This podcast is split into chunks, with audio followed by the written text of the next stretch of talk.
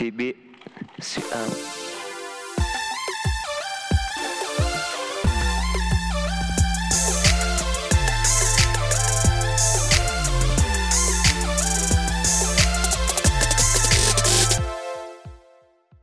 Nuovo episodio, nuovo episodio del TBCM podcast, secondo episodio del format amiche e amici del TBCM, ragion per cui dobbiamo salutare la nostra cara amica che ha avuto il coraggio di fare da cavia, diciamo, di, del, del primo episodio, la nostra amica, la nostra dottoressa a breve, Priscilla Ruggero, che ancora ringraziamo ovviamente. E quindi appunto questo è il secondo episodio del format Amiche e Amici del TBCM. Ragazzi che ci vengono a trovare, si siedono sulla panchina con noi, parlano di loro esperienze e questo è il caso anche dell'ospite di oggi che non presenterò io ma presenterà Gigino, quindi prego Gigi. Grazie per questa splendida presentazione, spero di fare altrettanto nell'introdurre questo ospite, diciamo particolare, interessante. E senza dire altre cazzate, introduciamo il buon Matteo Lanzi. Bella raga, bella, ciao a tutti e tutti quelli in ascolto. Ciao Matteo, che dici? Tutto a posto? Tutto a posto, voi vedo belli freschi, anzi perché stiamo anche in videochiamata nel frattempo, quindi sia Simone che Andrea sono, sono belli carichi, dai. Bene, questo bene, diciamolo infatti che non solo... si gioca qui. Importante. Esatto, so- solo parole al miele da sto amico. Ma hanno pagato regalo, però niente. Questa è ufficialmente oh. la prima stecca che diamo a... esatto, altri, siamo agli entrati, ospiti. Siamo entrati anche noi nel mondo. Welcome, welcome. Va bene, io direi che veramente dopo questo bel siparietto possiamo capire, far capire a chi ci ascolterà per quale motivo ci siamo inoltrati in questa esperienza con quest'ospite, con il nostro caro Matteo, perché Matteo sostanzialmente oggi ci parlerà del suo ruolo da giornalista sportivo più che altro, nonché amante ovviamente del, del calcio. Corretto? Sì, il, il, secondo motivo, a parte i soldi per cui, per cui sono qua, no, a parte gli scherzi, è, io sono a parte, sono contentissimo di essere qui con voi perché credo che comunque il podcast, poi lo, lo, ne parleremo anche alla fine probabilmente, sia davvero un'idea innovativa per tutto quello che è il territorio romano e quindi di questo sono molto contento anche poi di farne parte. Io sì, io nella, nella vita faccio o provo a fare, poi dipende anche dai punti di vista, il, il giornalista sportivo. Sono attualmente sono un, un giornalista che lavora per Sport in Oro, che è un programma che va in onda su Rete Oro, ora non so chi segue bene questi, queste cose qui, però è un programma che parla brevemente di calcio dilettantistico e di calcio giovanile e abbiamo una trasmissione che va in onda tutte le domeniche nel periodo tra settembre e maggio, più o meno, Covid permettendo, e, sì. dalle 5 alle 9 su Rete Oro e quindi diciamo facciamo un po' di servizi ai live e telecronache diciamo, del mondo del calcio a noi più vicino. Beh, questo sicuramente, cioè, diciamo che il calcio si eh, ci accomuna tutti e tre, no? arditi sostenitori de- della squadra della capitale, ma soprattutto siamo particolarmente interessati con Simone quello che è l'aspetto del calcio giovanile, nel senso abbiamo vissuto tutti eh, quello che è stato il um, problema calcio, diciamo, durante il coronavirus e nessuno però si è ricordato de- della- dei milioni di ragazzi che, che giocano a pallone a livello dilettantistico ne conosciamo anche parecchi, diciamo, che giocano. Sì, Andrea, poi la Lega Nazionale Dilettanti, che è la lega appunto del calcio dilettantistico e giovanile, conta migliaia se non milioni di iscritti. Quindi questo periodo è stato tosto per tutti quanti, ma in particolare per chi non fa il professionista e quindi poi ha dovuto aspettare ancora di più per tornare a giocare, visto che poi i centri sportivi sono riaperti nella regione Lazio veramente solo di recente. Eh, non è stato un periodo facile anche a livello sociale, io direi, di 12 anni in su, ma anche quelli più piccoli che fanno la scuola calcio, stare per così tanto tempo lontano dai campi, in un periodo in cui iniziano anche a fare caldo, a fare le belle giornate, non è, non è, stato facile, anzi, per fortuna adesso invece possono tornare a fare quello che, che, a loro piace di più e che poi piace anche a noi. Certo, certo. No, io non per fare il pessimista o il catastrofico di turno, però se pensiamo comunque alle decine, eh, centinaia è troppo, comunque svariati club eh, del settore professionistico, che sia Serie B anche, club che normalmente fanno fatica ad iscriversi a campionati e andiamo a pensare a tutte le realtà che ci sono in Italia che dovrebbero comunque iscriversi a, per carità, sono campionati dilettantistici, quindi si parla di, di meno soldi ovviamente, però pure questo potrebbe essere un bel problema, cioè il, nel senso queste attività sono restate chiuse per, per parecchio tempo, quindi anche ripartire non è, non è, semplicissimo. Poi anche pensare a tutta la questione spogliatoi eh, separati tra un gruppo e l'altro, disinfetto, eccetera, eccetera. Cioè, sicuramente è una bella, una bella gatta da pelare, secondo me, tutta questa situazione. Quindi... Le norme che attuano in Serie A, ne parlava proprio oggi con un professore al, a Tre Fontane, un evento a cui ero presente, non sono neanche lontanamente attuabili per i campi di, provincia. E sono società che hanno avuto grossi danni economici, in primis perché comunque dove, dove è stato possibile sono state bloccare le, le, le, quote delle scuole calcio, che sono dei grandi introiti poi delle, delle squadre. Certo anche le attività del quartiere che possono investire su una realtà territoriale come quella delle, delle squadre hanno fermato loro, le loro emissioni di pagamento e quindi anche questa è un'altra perdita. Tanti centri sportivi hanno ristoranti, campi da calcetto, campi da paddle, tutto fermo ovviamente e anche lì sono state grosse perdite. Questo dà vita poi a, a fallimenti che secondo me ci saranno, saranno anche tanti, ma per fortuna ancora non ci sono stati nel numero che noi pensavamo ma soprattutto anche a tante fusioni, tante realtà anche in eccellenza, in promozione si vanno a fondere per cercare poi di, fare, di far fronte a quelle che saranno le spese del futuro. Comunque io volevo fare una piccola parentesi riguardo alle capacità di comunicazione di Matteo. Cioè si vede che comunque gli anni, cioè, io non so precisamente adesso da quant'è che fai il giornalista sportivo, però sarà almeno un annetto, un annetto e mezzo sicuro. Sì, le, mh, mm, sì un anno, guarda che proprio faccio il giornalista a livello più o meno serio, dovrebbero essere due anni a dicembre, quindi sì, qualche esperienza l'ho fatta. Beh, comunque si vede, cioè nel senso le capacità comunicative non sono indifferenti, soprattutto rispetto a noi due che ci siamo buttati esatto. così a, capofitto su sta cosa. Vengo da voi perché appunto avete questa attitude molto, molto tranquilla, molto scialla, che poi è quella che ritrovo anche nelle chiacchierate che ci facciamo noi a livello informale quando ci becchiamo, quindi è questo quello che mi piace.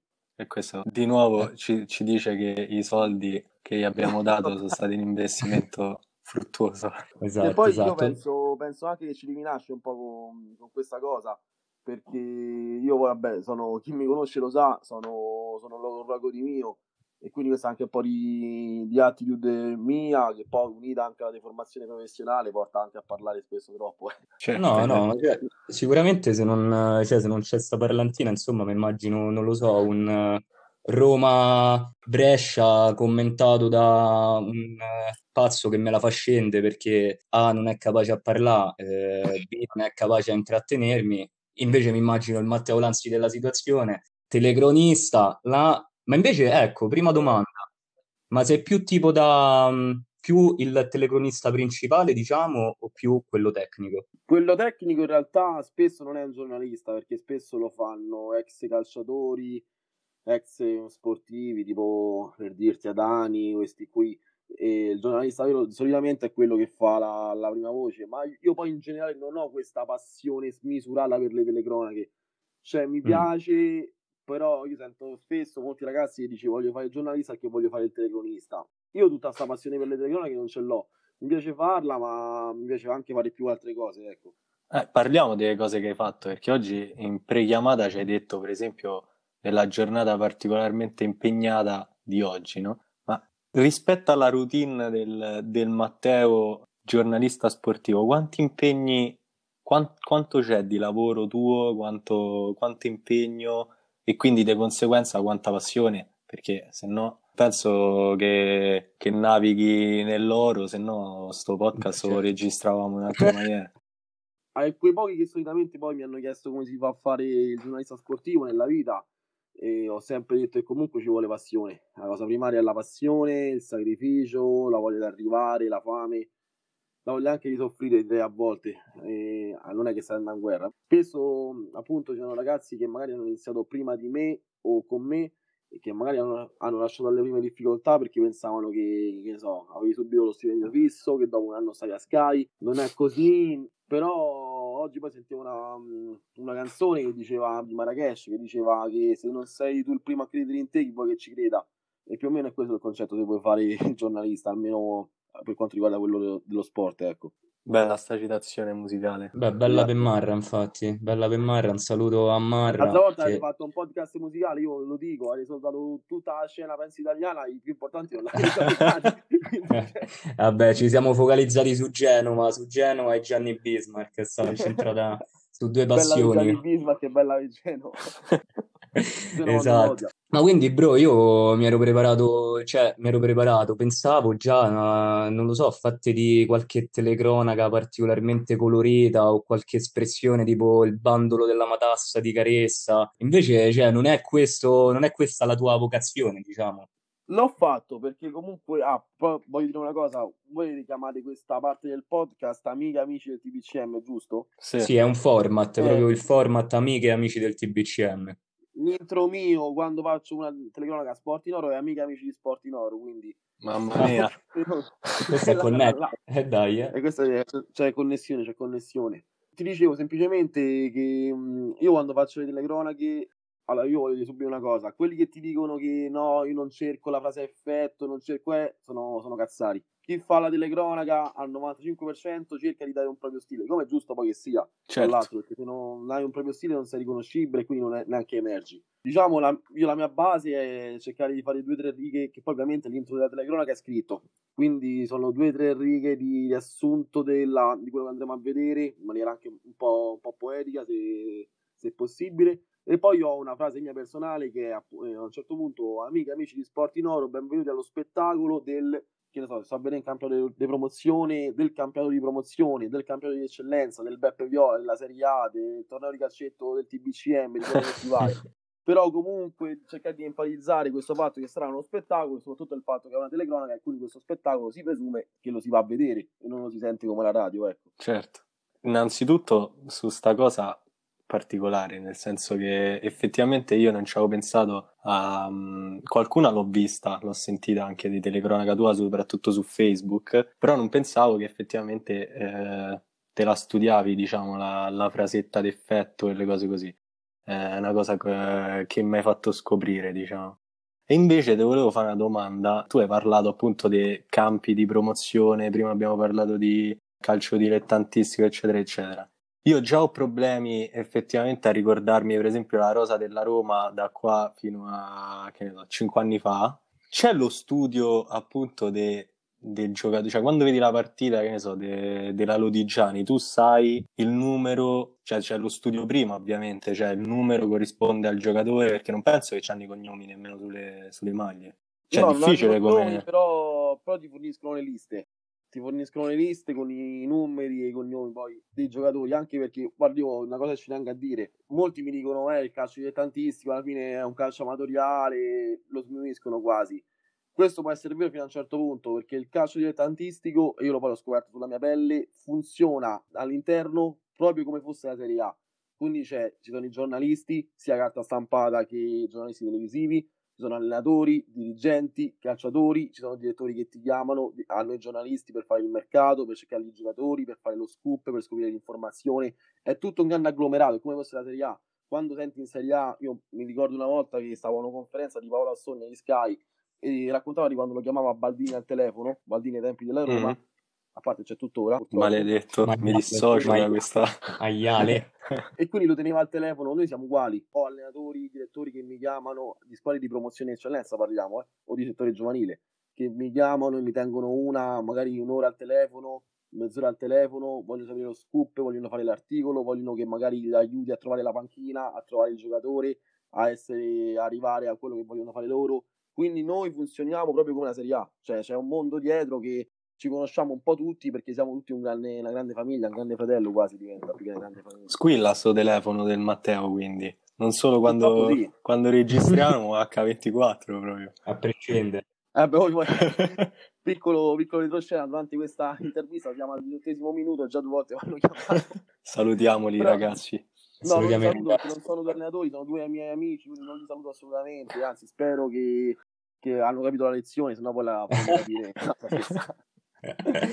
Alla violenza ci dissociamo immediatamente come se fosse Twitch, ma non è Twitch, quindi sti cazzi. però guarda, la violenza per dirti esiste anche ne- nel mondo dilettantistico, tante cose, tanti insulti, tante gente che le promette, anche tra giornalisti e direttori, cioè succede un po' di tutto. Sì, sì, io questa cosa l'ho sempre vista come abbastanza paradossale, cioè nel senso eh, tutti i ragazzi di Roma, 9 su 10 hanno giocato a pallone da piccoli, poi vabbè chi si è fermato, chi ha continuato, appunto come diceva prima Andrea, conosciamo vari amici che continuano a giocare a pallone e la cosa più assurda mi è capitato comunque di andare a vedere qualche partita, specie in campi di paese i più dispersi possibili, immaginabili proprio, in cui cioè, la gente, le, i ragazzi che giocano, che poi ovviamente quando arrivi a una certa età, che non mi viene il nome della categoria, eh, vabbè, categorie insomma, cioè prima, seconda, terza categoria, sì, eccellenza, promozione, sì. quello che è, ehm, non ci sono limiti di età,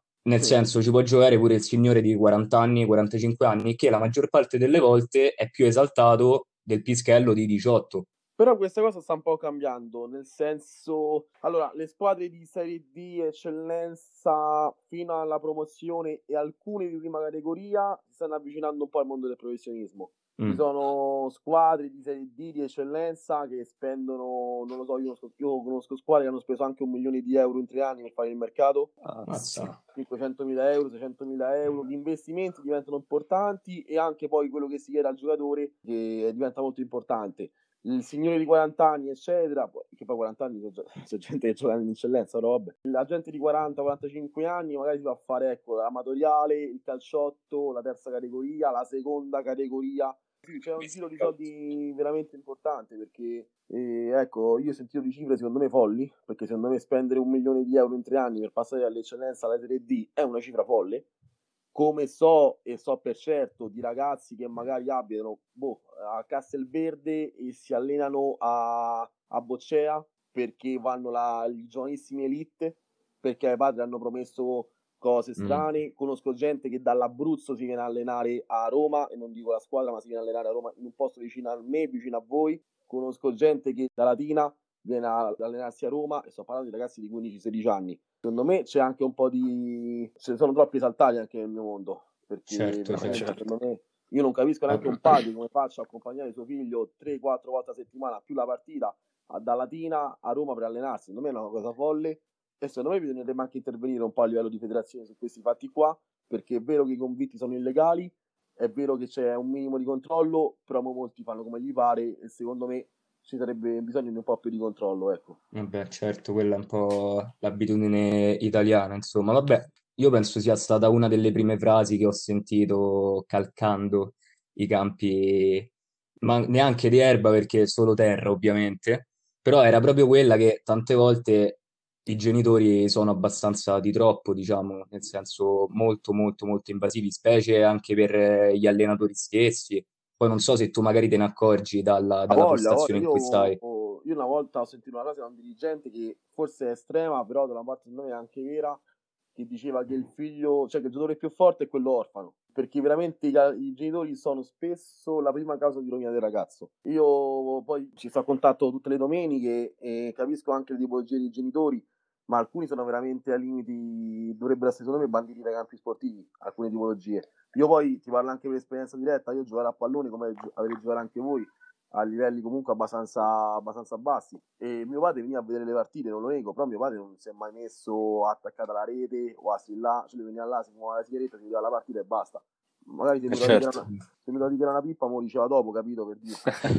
e forse aveva anche ragione. E, però il discorso è che io sento delle cose folli, sento soprattutto poi un'aggressività che è una cosa elevata verso altri calciatori, poi sono altri ragazzini, verso altri gli arbitri e verso gli arbitri e gli arbitri donne in particolare. Ci sento veramente delle cose, secondo me, ai limiti de- della denuncia, perché secondo me c'è proprio un problema, un problema culturale in Italia c'è un problema culturale perché tutti, la maggior parte dei genitori pensa che i figli siano fenomeni e quindi si fanno convincere a cambiare squadra ogni anno, a fare chilometri per far vincere poi nel campionato regionale, che proprio di quello che ti resta, secondo me niente. E, oppure sono convinti che il figlio è un fenomeno e debba giocare per forza e poi la prima volta che il mister lo mette in panchina non lo convoca, vanno al campo a prendere per il collo il mister.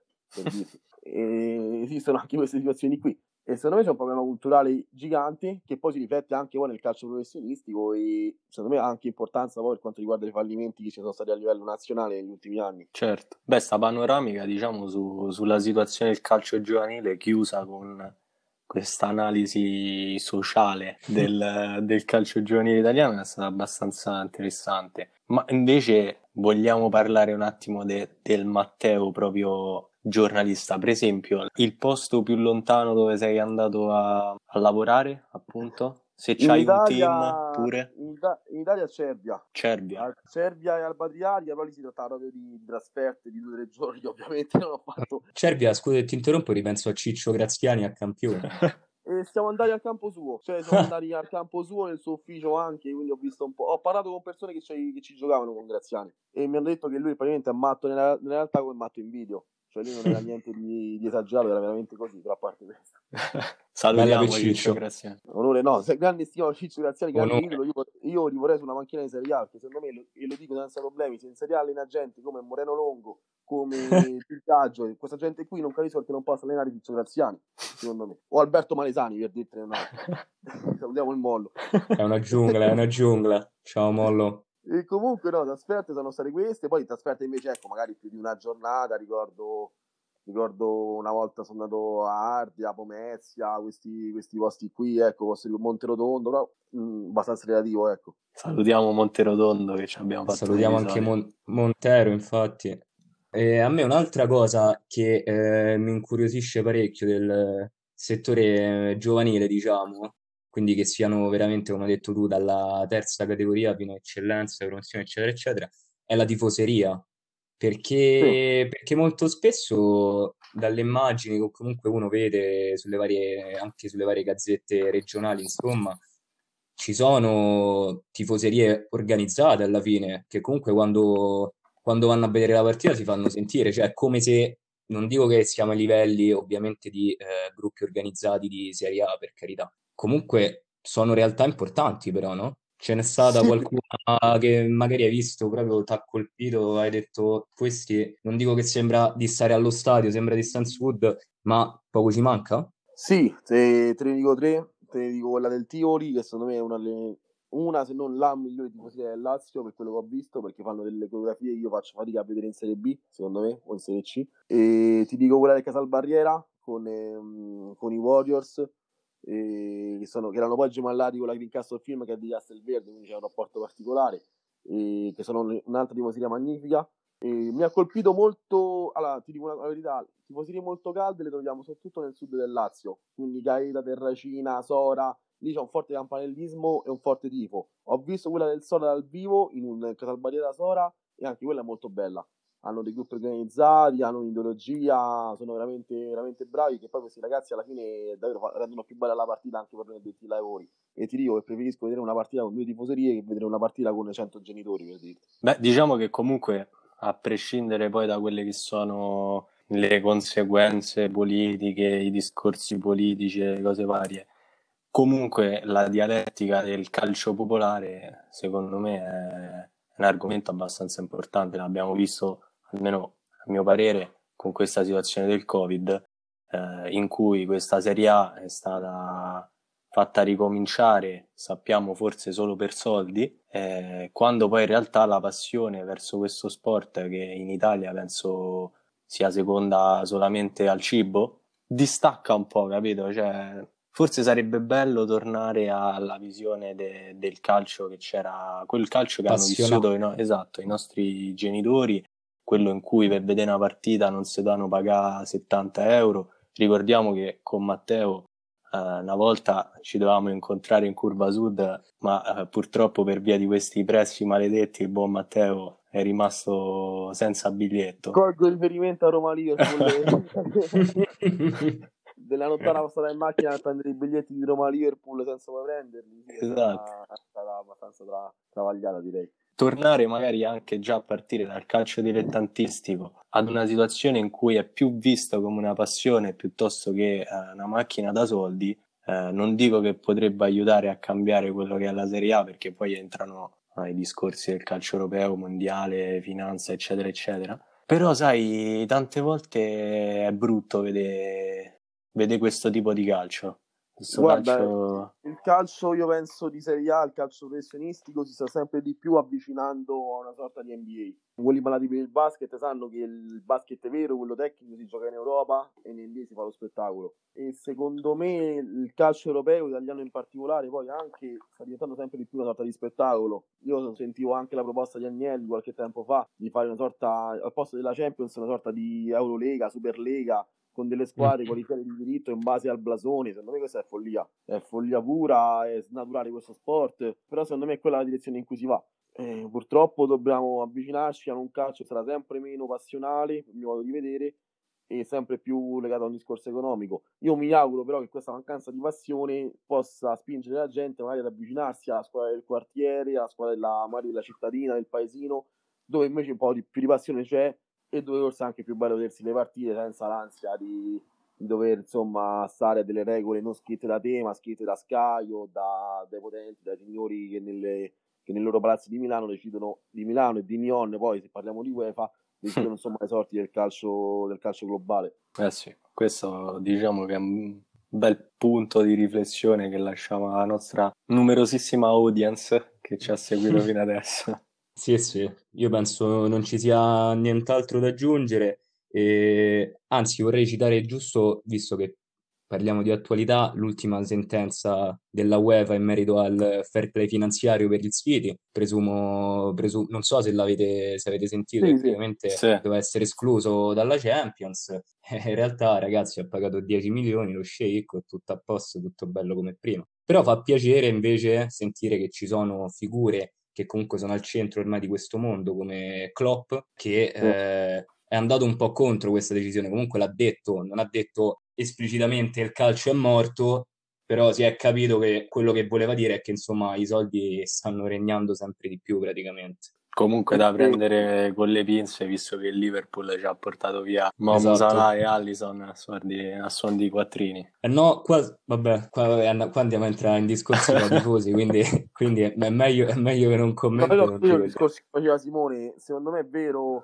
Klopp forse è uno dei pochi che mette un po' più di cuore davanti agli interessi Sì. economici, però poi fa parte anche lui di un sistema malato e secondo me ecco la sentenza del Siri di oggi è veramente rasenta la follia, ma penso sia stata poi una sentenza condannata un po' dappertutto, ho letto anche mi pare una lettera della Liga dove ha- se l'è presa con il TAS, eh, c'è stata un po' di riprovazione a livello generale, però purtroppo nel calcio come nel mondo chi c'ha soldi va avanti. Sì. Beh, l'ultima e poi penso che ci possiamo salutare. Noi di solito chiediamo a chi ci viene a trovare se appunto nella sua esperienza, nella sua vita, ha comunque sposato o eh, è favorevole a questo concetto che noi stiamo portando avanti con il TBCM, che è quello di Think Better, Change Mind.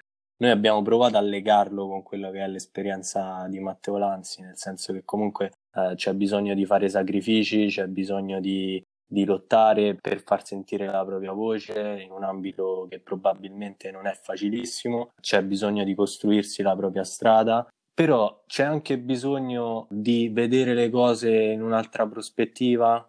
Non lo so, te lo chiediamo, te lo chiedo anche a nome di Simoncino. Secondo me quella può essere una chiave vincente, il saper relativizzare e quindi mettersi sempre da un angolo terzo, cercare di vedere le cose da un'altra prospettiva, di aprire la mente, può essere un punto a tuo favore. Saper fare quella cosa in più, saper vedere quella cosa in più, saper avere una chiave di lettura in più rispetto agli altri può essere sicuramente una cosa a favore. In chiusura ti dico che secondo me Think Better, Change Mind eh, diciamo, ovviamente è uno slogan, però può essere fondamentale per la generazione nostra e per quelle future, perché in un mondo che ci vuole, purtroppo, sempre più in, in formato standard, sempre più omologhi tra di noi, sempre più uguali tra di noi, saper pensare, diciamo, in maniera un po' diversa, sapersi tirare anche fuori dal gruppo e saper fare una cosa, per esempio questa del TBCM podcast, che è una novità, che non fa nessuno, che fanno in pochi, secondo me può essere un punto a nostro favore e che magari ci dà anche una botta di vita, ecco. Grande. Beh, io direi che eh, i prossimi episodi li condurrà direttamente Matteo Lanzi. Noi ci facciamo da parte, abbiamo capito che eh, ad abilità comunicative ci sta una spanna sopra. Assunto, assunto. Assu- assunto, no. ma infatti sì, bro, cioè, Io sono, un so- io sono un supporter esterno del TBCM da, da anni, di partita a calcetto, quindi Esatto, cosa... esatto. Preferisco incontrarsi il sabato sera da Papà Non Vuole, quindi bella che Papà Non Vuole. Bella che papà non vuole. Mo che l'abbiamo sponsorizzati, voglio dire, passaci gli sti negroni a, Dai, a gratis proprio, cioè, e dai su, o- che Oppure te costa? investi, investi una piotta nel TBCM podcast, che manco sarebbe male. Bravo. Manco sarebbe così sbagliato, esatto. Vabbè, arriveremo presto anche a Sport in Oro comunque, avvisa i dirigenti, eh. Io vi aspetto tutte le domeniche per Eh. sentire le cazzate del calcio dilettantistico, sapere chi, chi ve le dice e dove trovarle, ecco. Bravo, infatti Esatto. sponsorizziamolo Adesso- sto Matteo, a parte le cazzate. Spero che si è capito che comunque è una persona competente, che sa fare quello che fa e che sicuramente ci mette tutto l'impegno possibile. Quindi penso che comunque sui canali social anche di, di Sport in Oro si possono trovare contenuti, giusto? Soprattutto in questo Ovviamente periodo. pagina Facebook Sport in Oro, pagina Instagram Insta in Oro, che poi gestire da me in prima persona perché tra l'altro sono anche purtroppo il social media manager. Sembra un po' tipo quei ristoranti dove uno cucina, poi fa cameriere e poi fa tutto lui. Cioè, Siamo in pochi ma facciamo un po' di tutto. E quindi ecco, sui canali social trovate di tutto, servizi, highlights, ehm, perdonate l'inglese, quello, quello che volete, insomma, cronache, e poi per un commento, un consiglio, una chiacchierata anche di pallone spicciola, scrivetemi, tanto ci sono sempre, ecco. Dai, Esatto, facciamo sti esatto. saluti, va. Facciamo sti saluti. Guarda, mh, mi duole, mi duole Sì. una cifra perché io il signor Lanzi l'avrei tenuto un'altra oretta qui. Eh, io pure, però mi spinge secondo me perché poi diventa un po' lunga. E dai, e dai così allora, la chiudiamo così. Oh, Io Matte, grande. tantissimo ragazzi, in bocca al lupo per Grazie. tutto quanto. Crepi, pure a te. Ci vediamo, ci aggiorniamo. Sì. Ciao Grande, Matteo. bello Matteo.